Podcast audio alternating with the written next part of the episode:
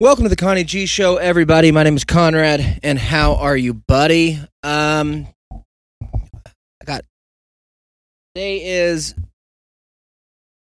twenty first of September, and uh, ninety eight degrees out. Great band again today. Sorry, I got a piece of cheesy rice stuck in my tooth right now, or one like in a either in a cavity or in a crack. I can't tell if it's in the in the flossy part or in the I don't know the pool, the tooth pool that people have or I have. But anyways, cheesy rice is pretty good, dude. I I just walked out here. It's like six in the evening here in Prague, Oklahoma. Um, had kind of a a good day, I guess. Been in a weird mood all day, but that's normal. I think for me, it's normal to be abnormal. I think is is the thing. So, anyways, for dinner, I thought we were gonna have leftovers because a couple nights ago, my uh, lovely bride made pork chops and or pork steak and I think one steak, one sirloin steak. And she did them on the oven, but they were all really good. And I sliced them real thin, and then Jonah and I made tacos out of them, kind of like fajita tacos. And we still have that left over.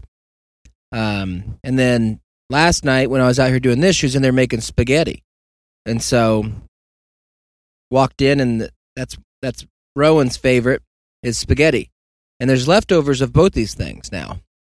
And then she texted me today. She's like, I'm going to make some baked chicken before church. And I was like, there you go, you know? I mean, okay. I didn't really care because I felt like there's plenty of food to eat, but. So she baked some chicken legs and, or chicken thighs, whatever. I don't know if chickens have legs, but they're not, you know what I'm saying? Like drumsticks. She baked chicken drumsticks. I don't know that's a thigh. I feel like that's a thigh. They cut it off at the knee, basically. You don't get that calf, that chicken calf. That's the good stuff. Um, and she baked them, but on the oven she made that cheesy rice. You can buy this stuff in a bag, like it's an go down the aisle in your grocery store where usually where the seasonings are, and then also like your hamburger helpers and your stuff like that. You're gonna find this bag of cheesy rice they have like all different kinds Cajun seasoned rice or herbs or garlic or much like if you buy instant mashed potatoes. You can, there's just a terrific amount of dollar pouches that will pretty much, you know, it's the same stuff that we send overseas to all the distendants out there, all the people out there with the distended bellies that need food because they don't have any agriculture or infrastructure to they don't have a damn grocery store. So America instead of giving them a grocery store and teaching them, we just send them, you know, big old bags of cheesy rice and peanut butter. That's what we do to fix the problem. Cuz like a lot of times if you're answering the phone for America, most of the time it's not China and it's not England and it's not India. It's like Uganda. You know what I mean? It's it's um oh just some sort of poor you know out in the jungle country or out in the desert country. And they're just calling to be like hey is this america? And whoever answers like yeah this america. And, hey can you send us some food? And we're like i guess i we just did you know? They're like yeah we ran out. And so we send them the rice that I ate for dinner. So we'll, as Americans, we'll package it up and sell it for a buck to each other. And then what we'll also do is send it overseas to the hungry nations that need it. And, you know, I kind of stayed away from it for about probably 15 years of my life, maybe longer, maybe 20. Um, because growing up, my mom um, as great as she was at having children, and you know, arguably, you could even say she was really great at raising them. I don't know if that's I don't know if that's true or not. I don't know if she got lucky or if God raised us. You know, a lot of that's faith, a faith based raising. Um, because you know, you kind of notice things as you get older and you're like, how can you let that happen? That kind of thing. So, but none of us, we're all still here. All eight of us, all seven siblings of mine and, and myself, um, we're able to make it. And that's due in large part to her efforts as a mother and, and, and my dad for sure as, as the anchor. So, I don't know. But I know one thing is I grew up with somebody that did not know how to cook at all. And it's not her fault. Um, I mean, it is. Eventually, it becomes your fault. You know, like there's a part where you're raised in a, you know, your mom's always cooking and she's in the kitchen and you pick it up. That's not my grandma. My mother's mother is like she is depression. She's got a depression palate, depression era palate. She will eat. She'll watch you scrape something off a side. She'll eat it. She does not have. She's not a germaphobe by any means, but she also like flavors and. Doesn't. You could take her to Ruth Chris Steakhouse, or you could take her to Burger King, and you could take the the you could order a Whopper and pull the buns off and pull all the toppings off and set the the crappy patty right there on the plate. And then right next to it have a perfectly on a heated plate Ruth's Chris steak, cooked medium rare. And she would use her fork and knife and cut both a, a chunk, a bite of each of those off and take a bite and she wouldn't notice any difference. She would say, "Oh, those are both really good." And that's then she raised my mom. Kind of. Kind of she raised my mom. My mom kind of had to fend for herself. But my mom never took an interest in getting better at cooking. That's the thing that is kind of sad when people, you know, food is such. What do you got? You got sleeping, you got being awake, and you got eating. You know what I mean? Maybe going to the bathroom. Those are things that are universal that we all do. You have to do, or you die. And to not make like the best sleep, like people that have to sleep on, you know, beds like I do, or that's why people invest so much in their sleep. Like that's why you always hear commercials like, "Are you getting a bad night's sleep?" And everybody's like, "Yeah, I think I am. I think I am," and that's why, because that's a significant part of your day is sleeping. And so if you're not rested, you feel lethargic and it affects the rest of your day. You know? And because typically it's your diet that is actually causing that lethargy, but you don't want to change your diet, you think, well, maybe I can buy, buy a better mattress or buy a supplement or smoke drug or whatever I have to do, and that's going to help me rest better. When it's probably a combination of everything, and probably none of it has to do with taking a supplement. Usually it's probably you know your diet your exercise your activity throughout the day and that we're humans and we're not meant to do what most of us do, which is sit in a air conditioned, you know, with no sunlight area and look at a screen like I'm looking at here. That's what most people do in America. And so then they're like, I don't know why I can't sleep. It's like because you're not you're doing something that's like anti-human, you know. If you go out and just do anything in the sun and get that sun vitamin on you, dude, like you don't have to make money to sleep good, is what I'm saying you know, you go over to you go over to the desert, the Africa desert country. You got a bunch of people that they might have done nothing, laid in the laid in the sand all day, you know, with fishing. The big old wooden pole there, and they just you they might be them dudes that got the big hoops in their ears or that big long ringed. You know, ever seen the people that put the rings around their neck? They get that huge ass long neck. And those dudes might just be sitting there, one leg over the other, leaning back on one arm with a fishing pole. That's what they did all day, but they're exhausted when they get home. It's because the sun takes it out of you. You know, the sun is powered by human energy, and I think that what we do is we sit in front of a screen all day and we don't get any of that. We don't get that sucked out of us. And then we're on a screen when we get home and then it's like it's time to settle down for rest. And we're like, what what do you mean? I have not you know, my my heart rate has not went over 120 today. Like settle down from what, you know? So but if you're not going to exercise, you still got to eat decently. Or I don't even care if people eat bad. I actually understand it. Most of the time, the best food is the worst for you. So I'm on board with it, but I do not understand people who don't enjoy eating good food. Like it doesn't mean anything to them. And that was what I was raised in. And so I was lucky enough to find a beautiful bride that also enjoys good food, but and she comes from a mother who is constantly exploring recipes. You know, they're constantly cooking something up in the kitchen. You know, if I go to my in laws,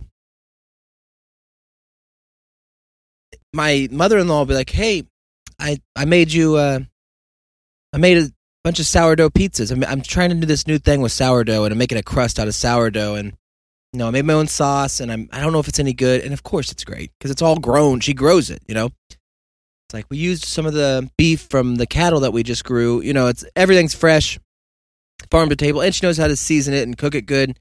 You know, I go over there. It's oh, we did bacon wrapped um, jalapeno poppers from the jalapenos I grew in the garden. And I made my own cottage, or made my own cream cheese. I learned a recipe. I'm making my own cream cheese. And it's like, you think it's any good? It's like, of course, it's the greatest thing ever. It is the greatest thing ever. Now, if you gave it to my mom, she'd be like, whatever, I, I prefer Sonic's. I prefer Sonic's jalapeno popper. And she'll tell that to people. And people will be insulted by it, but they don't know her background. Her background is bird. You know what I mean? Her background is eating like a bird. And so, would you go out and ask uh, one of those scavenger? My grandma Betty is like a vulture. Would you go ask a vulture if if your egg salad recipe is good? And the vulture looks up as it's eating a dead, you know, armadillo carcass in the middle of the road, would you want that opinion? Or would you be like, oh, this person probably doesn't know what good food is or care? Well, maybe I shouldn't ask a vulture. And that's what it's like asking my my mom and my grandma, her her mother. So it's what I guess what I'm getting to is it's been there was a tr- tr- trauma that was done to me as a youth that I didn't even realize was being done to me.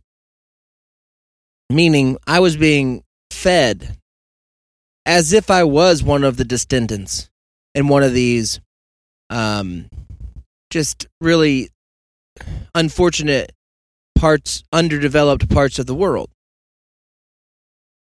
These people don't have a choice you know, you don't just get born and be like, hey, we should start raising hogs and selling pork to the community. You don't know what you're talking about. You don't even know what a pig is, maybe.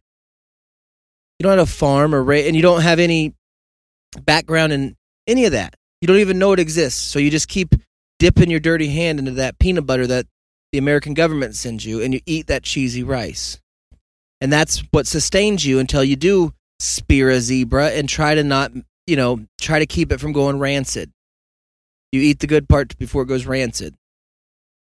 There's no there's no seasonings. There's no Guy Fieri, you know, going to diners, drive-ins, and dives Uganda. You don't know what you're doing when you cook that zebra, and it's tough, and it's not even as good as the rice America sent you. And that's how these people live, and that's how I lived a whole a whole childhood, unknowing. And so the day that I said I do, the day that I um, married my wife, I told her, like, I don't want to eat like that. You know, if we're going to cook dinner, we're better cooks than this. We can cook. Let's do it. And she was all for it. And so, but there's there's an anchor. You know, there is a imprint on my psyche that packaged food it's in my genetics. You know, the the deliciousness of a highly processed prepackaged food is genetically woven into my DNA. And so as long as I avoided it, it was fine, like the hamburger helpers of the world. You know how many times growing up I had hamburger helper? Every time. It wasn't even a helper anymore. He was a paid employee. Hamburger paid employee is what we would call him. He was that glove was a fixture in our family growing up. It meant a lot to us.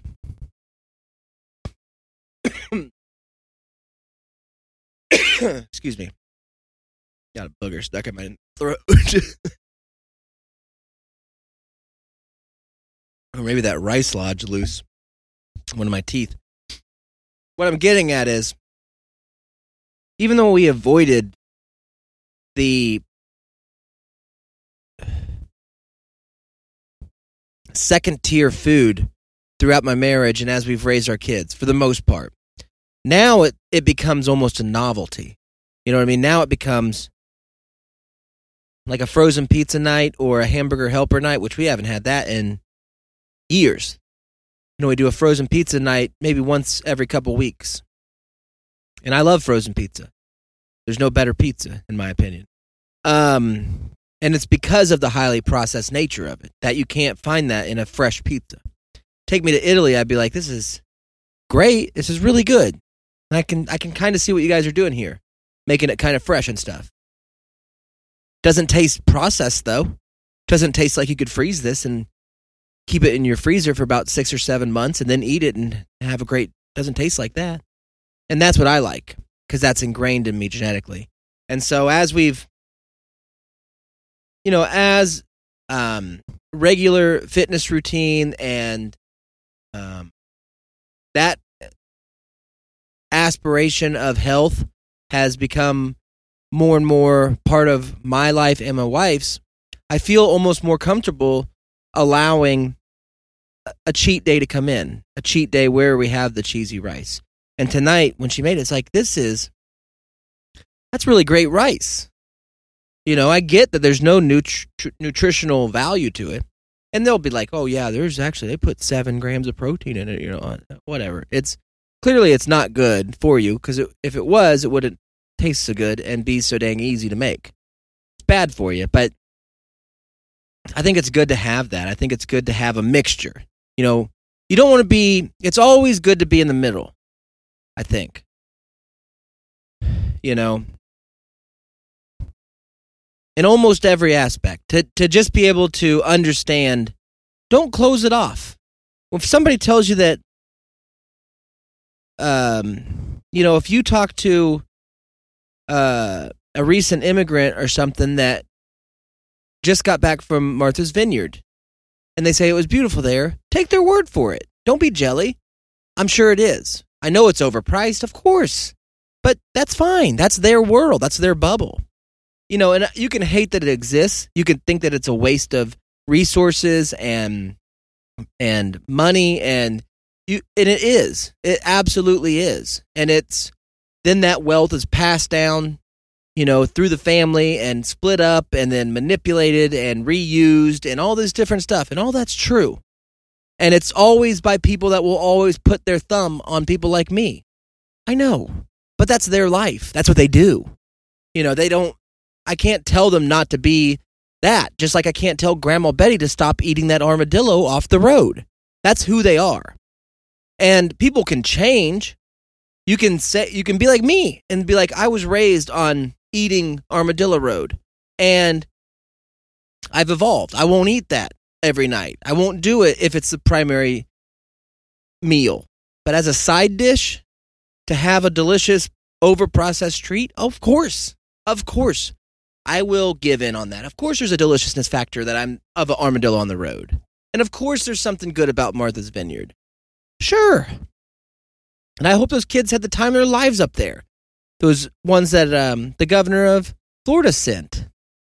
I hope that those people treated those people good, and I hope a lot of them get to stay. You know, I do. And I'll, I don't think I'll ever get there. I'm not 40 yet. I'm getting close to being 40 years old. And I know that my dad is older than me. That's obvious. And he's never been. And I know my grandpa's even older than both of us. And he's never been. It's kind of like going to college, dude. Sometimes you don't go. And sometimes you have a kid and they do. Does that make your kid better than you? Yes. In in some ways, but in other ways it doesn't. In other ways it doesn't. So anyways, we had cheesy rice for dinner and it stuck in my teeth. Is what I was saying with that. It was good though. Um, it's my sister's birthday. I have four sisters. One of them had a birthday today. And so if you're listening, happy birthday. I love you very much and I'm proud of you and I I'm amazed that you do the things that you do. And ha- and she raises four kids of her own, which is amazing to me. So that's great. She runs her own business. She runs the house. She runs all that. So she's pretty incredible. Um, and it's her birthday.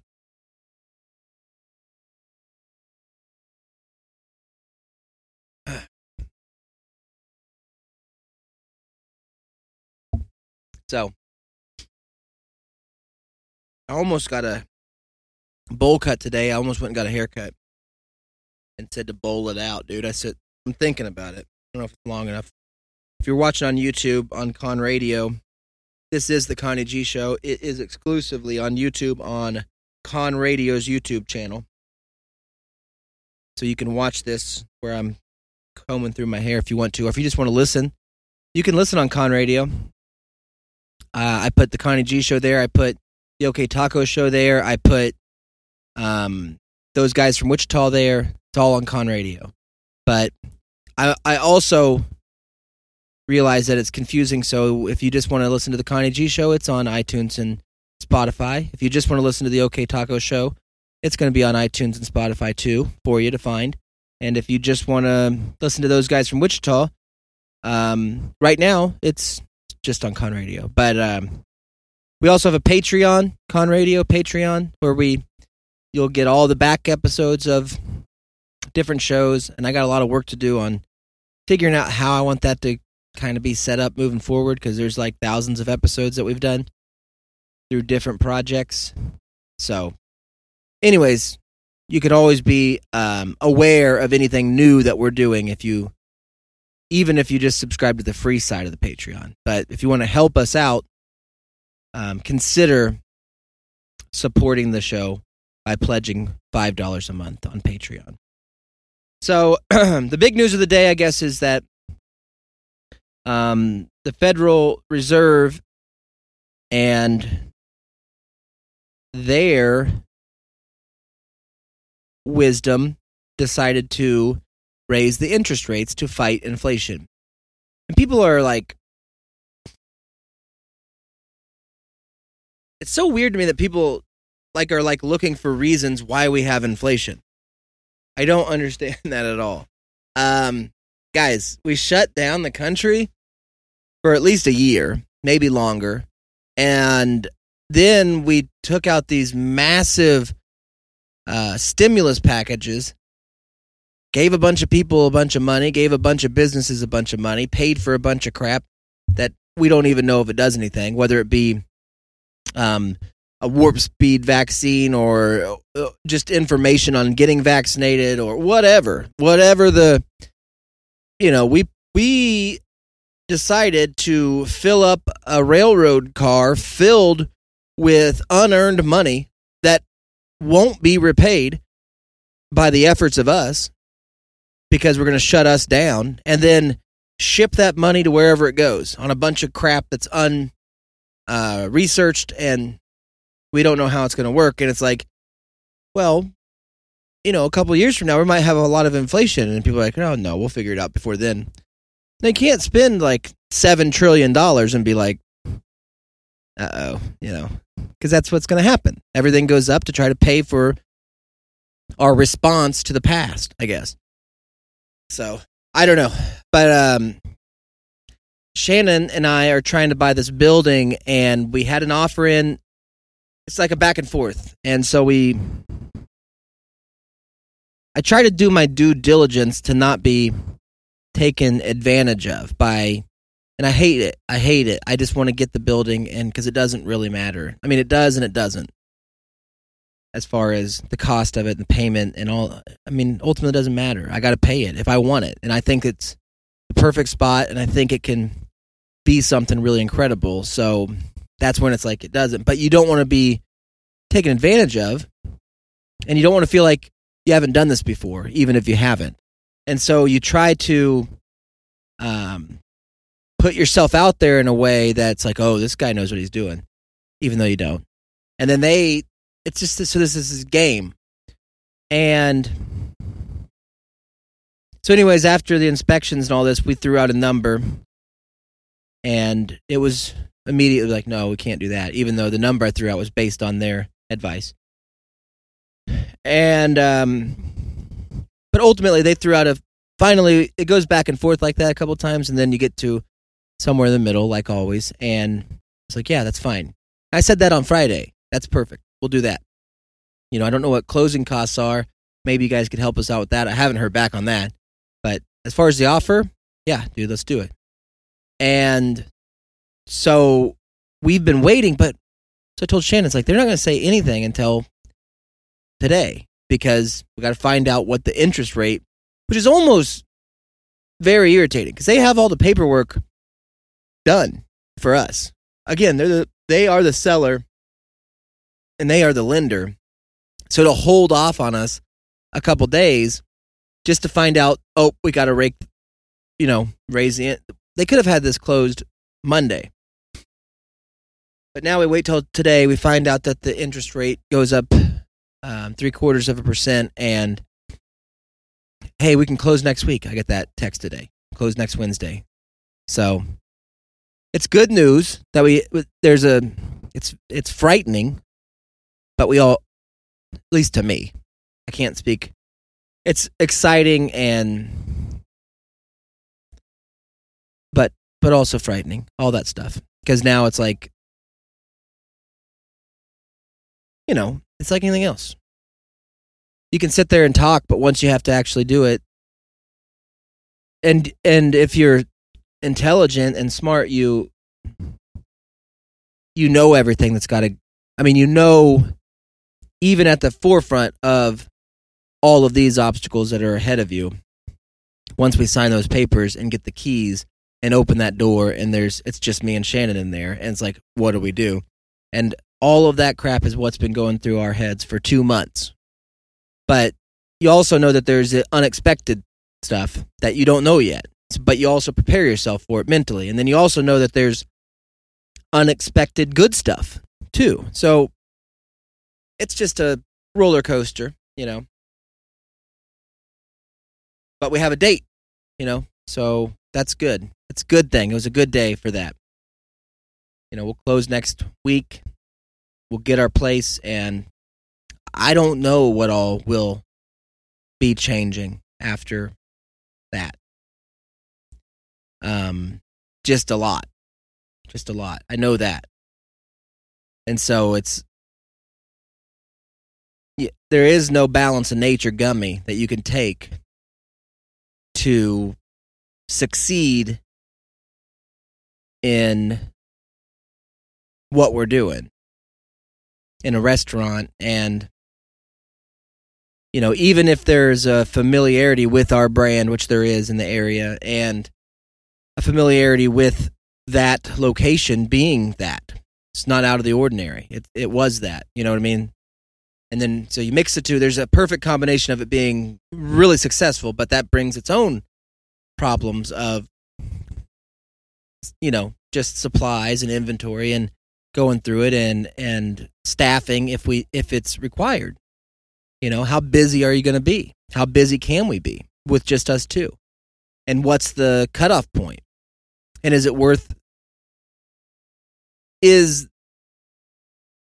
the return on having somebody else there worth or do you just try to minimize the like you almost get distracted you're the conductor of it. You know you you almost get to tailor it your way if you do it right. So but anyways i could do a show where i just go from thought to thought on everything that needs to be done. And it would last until somebody woke me up. You know what i mean? It would just last.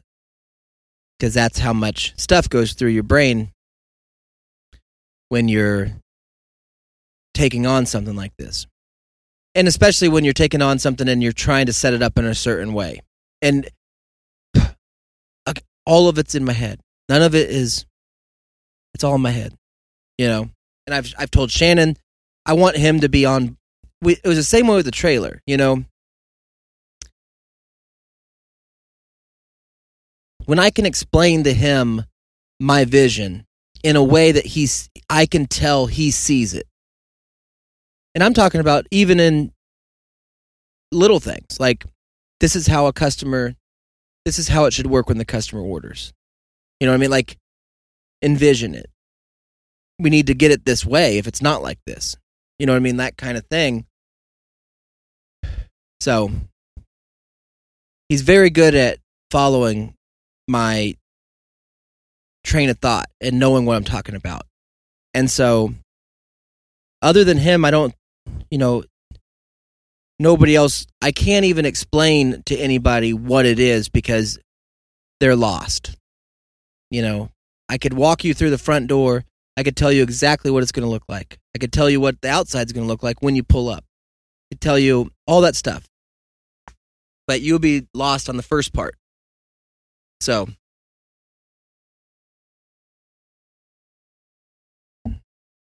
that's how much there is to do.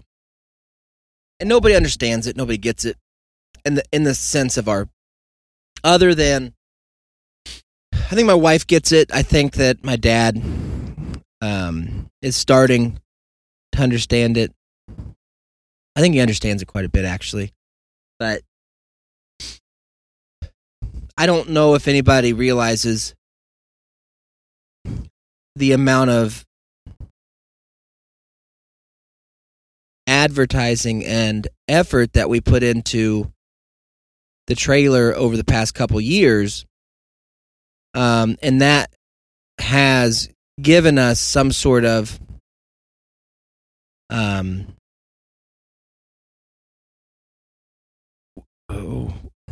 people know about us in this area and they know good things about us, which is what you want. And when you tell people back home, they don't think anybody's ever eaten at our trailer.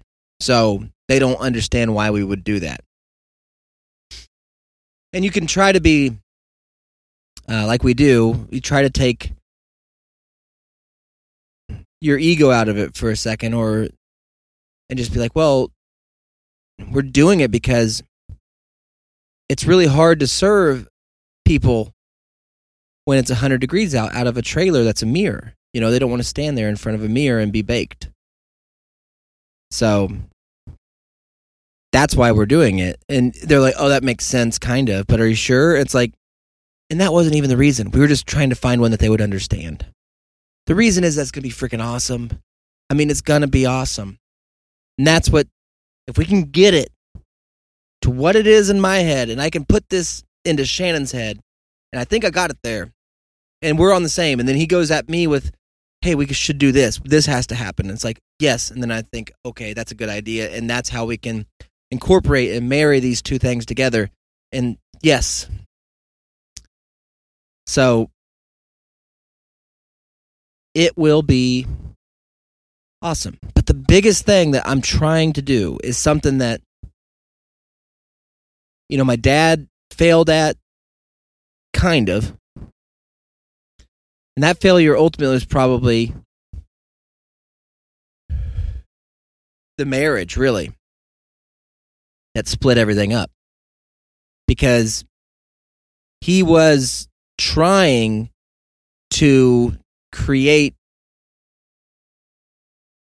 with his children something that he could leave and it and it could stay because the person that he left it to the succession of it would have worked and maybe had already been running that way even when he was there so that's what it's hard to do i can't have a trailer and pull it around and nobody you can't expect anybody to do it for nothing you know what i mean you can't build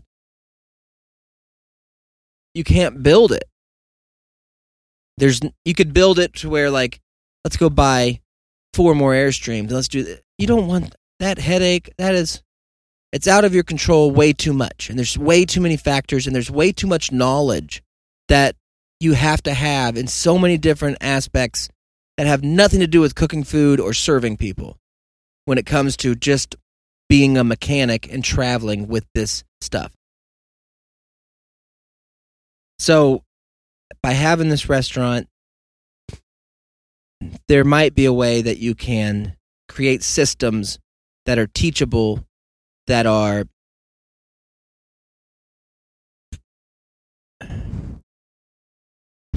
replicatable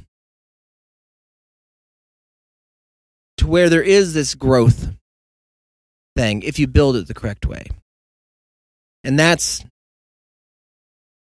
the big thought. That's a bigger thought than, and that's all hinges on the way you start, you know. And then there's ways you can fix your screw ups as you start because you're going to screw up, but you have to go into the building side of it, not as this is something that I think can make money for Shannon and I or my family. For me, this could be a job.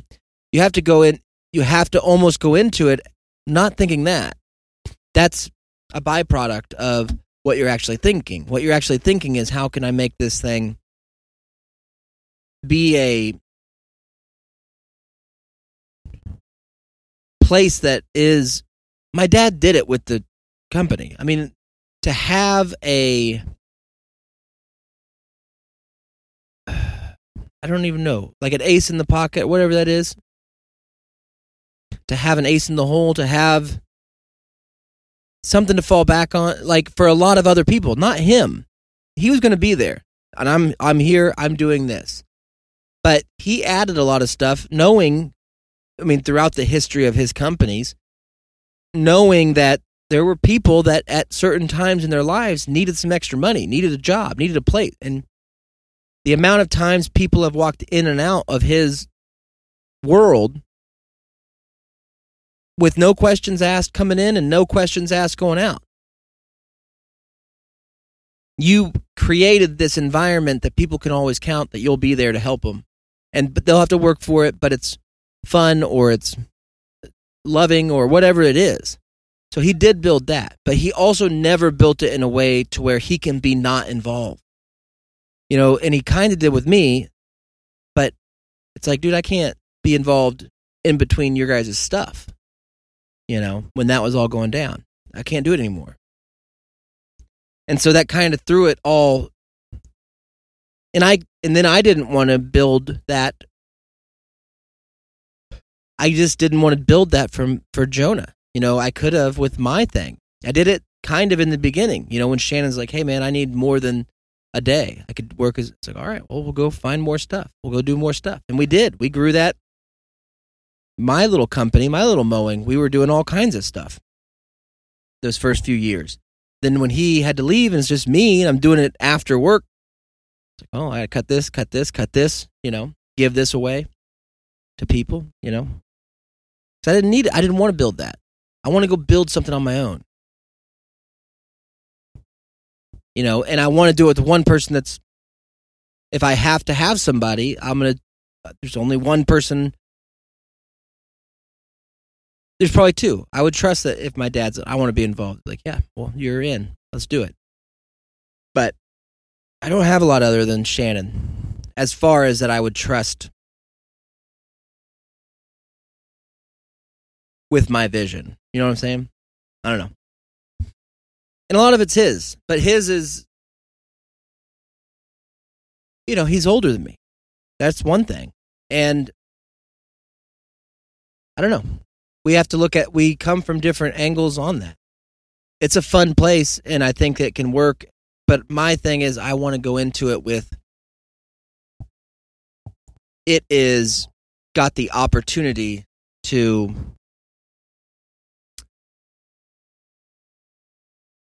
be m- multiplied, to be bigger, to be a system.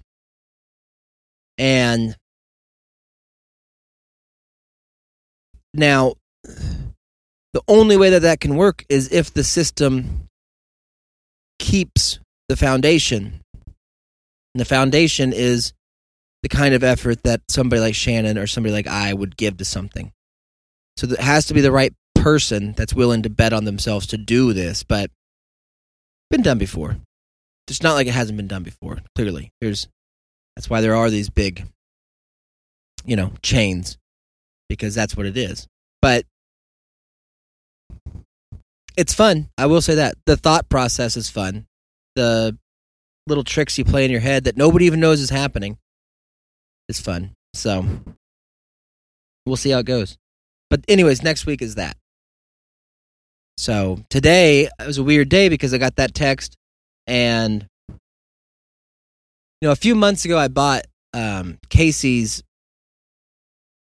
Casey was trying to make some extra money or do something. He's selling his mom's jet ski for for her.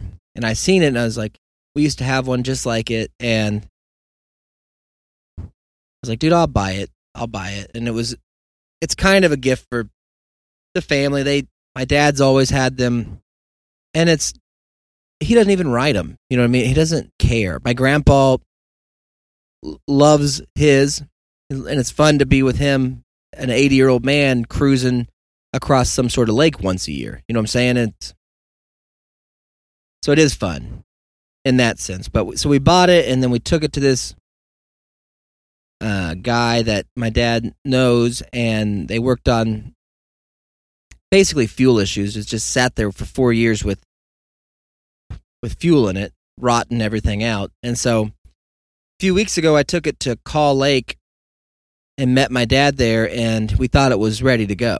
And so did all the registration. Is like, oh, cool. I actually get to ride this. It wasn't just a really expensive paperweight, and it ran like crap. I mean, it ran like crap. Could barely go over ten miles an hour. It was uh, just bad. It's like still a fuel thing. And eventually, though, if you basically just spend the whole entire time you're riding it, you just sit there and goose it you know, let, give it all the throttle let off, get it, and you sit over and over and over, and it started going, and you get to where we were going 40 mile an hour, but it, you could not just keep it pegged; it would die. You couldn't go halfway. You had to, so it's fuel issue still. And I was like, well, maybe I could run it. It got better and better and better as the day went on. And so then I brought it back here and it's been sitting for a few weeks and I was my dad's been on me to bring it back up, which is a very expensive endeavor. Like, ah, maybe it works. So today I went and got the best gas I could find and mixed it up, put it in. There's a lake that I hadn't been to before, um, over in Stroud, and it's actually a really it's small but a really nice lake. There's nobody there, and had a beautiful um, dock right next to the boat ramp, so was no issue as far as backing up, pulling the boat off, driving it over to the dock, roping it up, going to your truck, pulling out. Pretty sweet little setup actually, and also with nobody being there. But one tip I will give you if you ever are involved in um, launching a boat in the water by yourself that you don't know if it runs.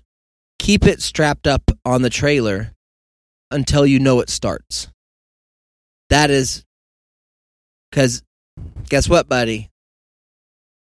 If it doesn't, and you're just floating around, that's what happened. Because my dumbass backed it up because it ran, it started fine when we did it. So I unhooked it gave myself a little kick off the trailer and pushed it out, and I'm just floating around and hitting that starter, and we ain't starting. I was like, oh no. I run this battery out um, before it starts. I gotta like swim it back over to the trailer. Oh boy. So, luckily, it did finally fire and got it started and, and got the truck out and then drove it around and it did the same thing. And I never actually got it to run, even with better gas. I never got to run it at, even as good as we did in call. So I got to take it back, but uh, I got to get that bowl cut, dude, because that's the goal. You know, if I have this jet ski, I want to um, replicate the gentleman from the documentary series Tiger King that rode that jet ski. And he had a bowl cut and he come pulling up with Eye of the Tiger playing. And that's what I want. But this thing's got to be running good because I got to do a couple donuts, a little whoop de whoops. So I rode around for a few hours today. Just, I mean, my I'm sore from my thumbs are sore from sitting there going back and forth on this throttle, trying to get it to, you know, shoot whatever gunk is stuck in that carburetor out of it and let me fly around that lake like I'm supposed to. So it never happened, so we got to take it back. But either way, we'll get it.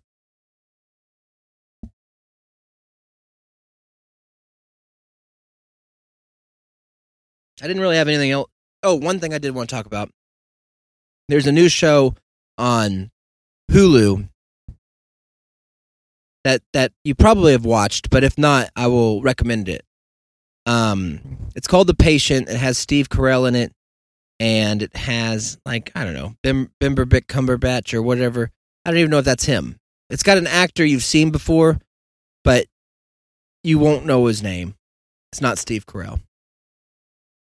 And so what happens in this show is this actor that you have seen before was a um, psychiatric patient of Steve. Steve was a psychiatrist and had people come into his office. And this was one of the men that come into his office. And he had all kinds of issues and stuff about depression and all that stuff. But um, he never really opened up to Steve. And so what happened is eventually this guy abducted Steve Carell and chained him to a bed in a basement and then said, Hey, we're going to start doing all my. Uh, I want to be your patient. I want you to help me, but I need to tell you actually what I am. And it's a serial killer. And I think it's kind of like I don't know if it's based on a serial killer. It might be based on Son of Sam or something. Um, it's like based in the 70s. It's set in the 70s or something. It seems. Even that might not even be true. But uh, no, it's not. It can't be true. It's set now, but the basement's from the 70s, I guess. The, the setting of the basement. And so, you know, all of, you could imagine how a script would play out that way, where uh, a serial killer abducts his psychiatrist, brings him to his house and chains him up to a bed in the basement and then has them do their sessions as he's trying to resist the urge to go commit these crimes again. And it's that part's interesting and then there's also the part where then he abducts another guy, another fella, throws him in the bathroom. And so when this guy's at work, he just works a normal job the serial killer. When this guy's at work, he just leaves Steve Carell chained to a bed and a man in the bathroom that's all tied up that can talk though and hear. And so, and it was some restaurant tour guy that he had chained up that got mad at him because this guy's like a health inspector, which is funny. He's a big foodie. So, anyways, basically, you have Michael Scott trying to tell this real skinny guy like not to kill people and he's got to figure out a way to do it and it's not that i mean it's it is an interesting show it's it's a good show um there's a few graphic things in it but not enough to push me away from it. And typically this guy kills um just adults adult men and he feels justified by doing it. And so there's a little dexter element to it. And I, I I'm on board with that kind of thing. But the best part of this is that the reason you have to watch is the the thing that this guy gets comfort in is Kenny Chesney music, the serial killer. Um, he's part of the Barefoot Army, and he's part of all these message boards and all these, um, you know, different Kenny Chesney fan club things where they tour with, you know, go like groupies or whatever, go watch Kenny Chesney, and then, you know, he'll commit a murder when he's there, maybe, or maybe not. Maybe he's just so happy to be listening. And there's a really intense scene in this latest episode where his mom's there. She's upstairs and she knows there's two people down there. But she's hoping that and she knows he's killed all these other people and knows he's a psycho and knows she created that. But she's also hoping that Steve Carell can fix him. So she wants him to be there. And she comes trund- trundling down the stairs and stops this this guy, this murderer guy, from murdering the dude that was in the bathroom. And to calm down, the guy goes upstairs and cranks up Kenny Chesney. It's hilarious. I mean, I've always felt like if you listen to that kind of music, something's wrong with you. And I guess it, it's funny that they wrote that into this. So I implore you to watch it. Um, give it a try at least. It's, it's, decent. It's on Hulu, so it's probably free.